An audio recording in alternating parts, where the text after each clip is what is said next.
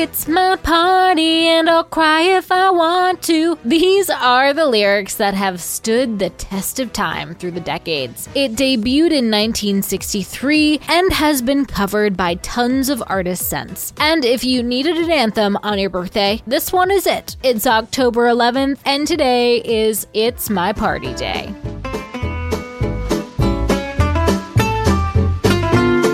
Welcome to Taco Cast Podcasts. Every day is a holiday. No, really, it is. Did you know that literally every day is a holiday? I don't know about you, but I love having a reason to celebrate every day. Whether it's your favorite foods day or something else totally random, happy holiday to you. Ah, teenage love and teenage tempers. This song describes being upset at her birthday party when boyfriend Johnny disappears, returning with Judy, another girl, wearing his ring. The song today is still a pop culture icon in itself. The lyrics quoted as being humiliated during event and being okay with the tears. It's my party and I'll cry if I want to. You would cry too if it happened to you. In real life, while the party was about a real Sweet 16, the story was a little different. Songwriter Seymour Gottlieb told his daughter Judy that she needed to invite her grandparents to her birthday party, and a temper tantrum ensued. And when her father told her not to cry, she responded, It's my party and I'll cry if I want to. This incident became the inspiration for a song that became an anthem. It was Lesley Gore who recorded the song in 1963, and it was the first hit single for producer Quincy Jones. But it was a close call for Lesley to be the first one to come out with the tune. Lesley, who is an aspiring singer, recorded some demos that made its way to Quincy Jones, a young producer. She recorded It's My Party, and Jones ran into major producer Phil Spector, who planned to record the same song with the Crystals. When Jones left Spector that night, he made 100 copies of Lesley's version and sent them out to radio stations, edging out Spector on the song's release, which paid off big since Lesley Gore's track hit the number one spot in about a month. The song was also recorded by others, including Helen Shapiro, the Chiffons, Dave Stewart, and Carol Baker. There's a sequel to the It's My Party song called Judy's Turn to Cry, in which the party pooper Judy gets what she deserves. Lesley's other hit song, for those of you who don't know, is You Don't Own Me. So on this day, crank up the tunes, sing along, and throw a party. Hopefully, you don't have to shed any tears, though. Happy holiday, everyone, and I'll see you tomorrow.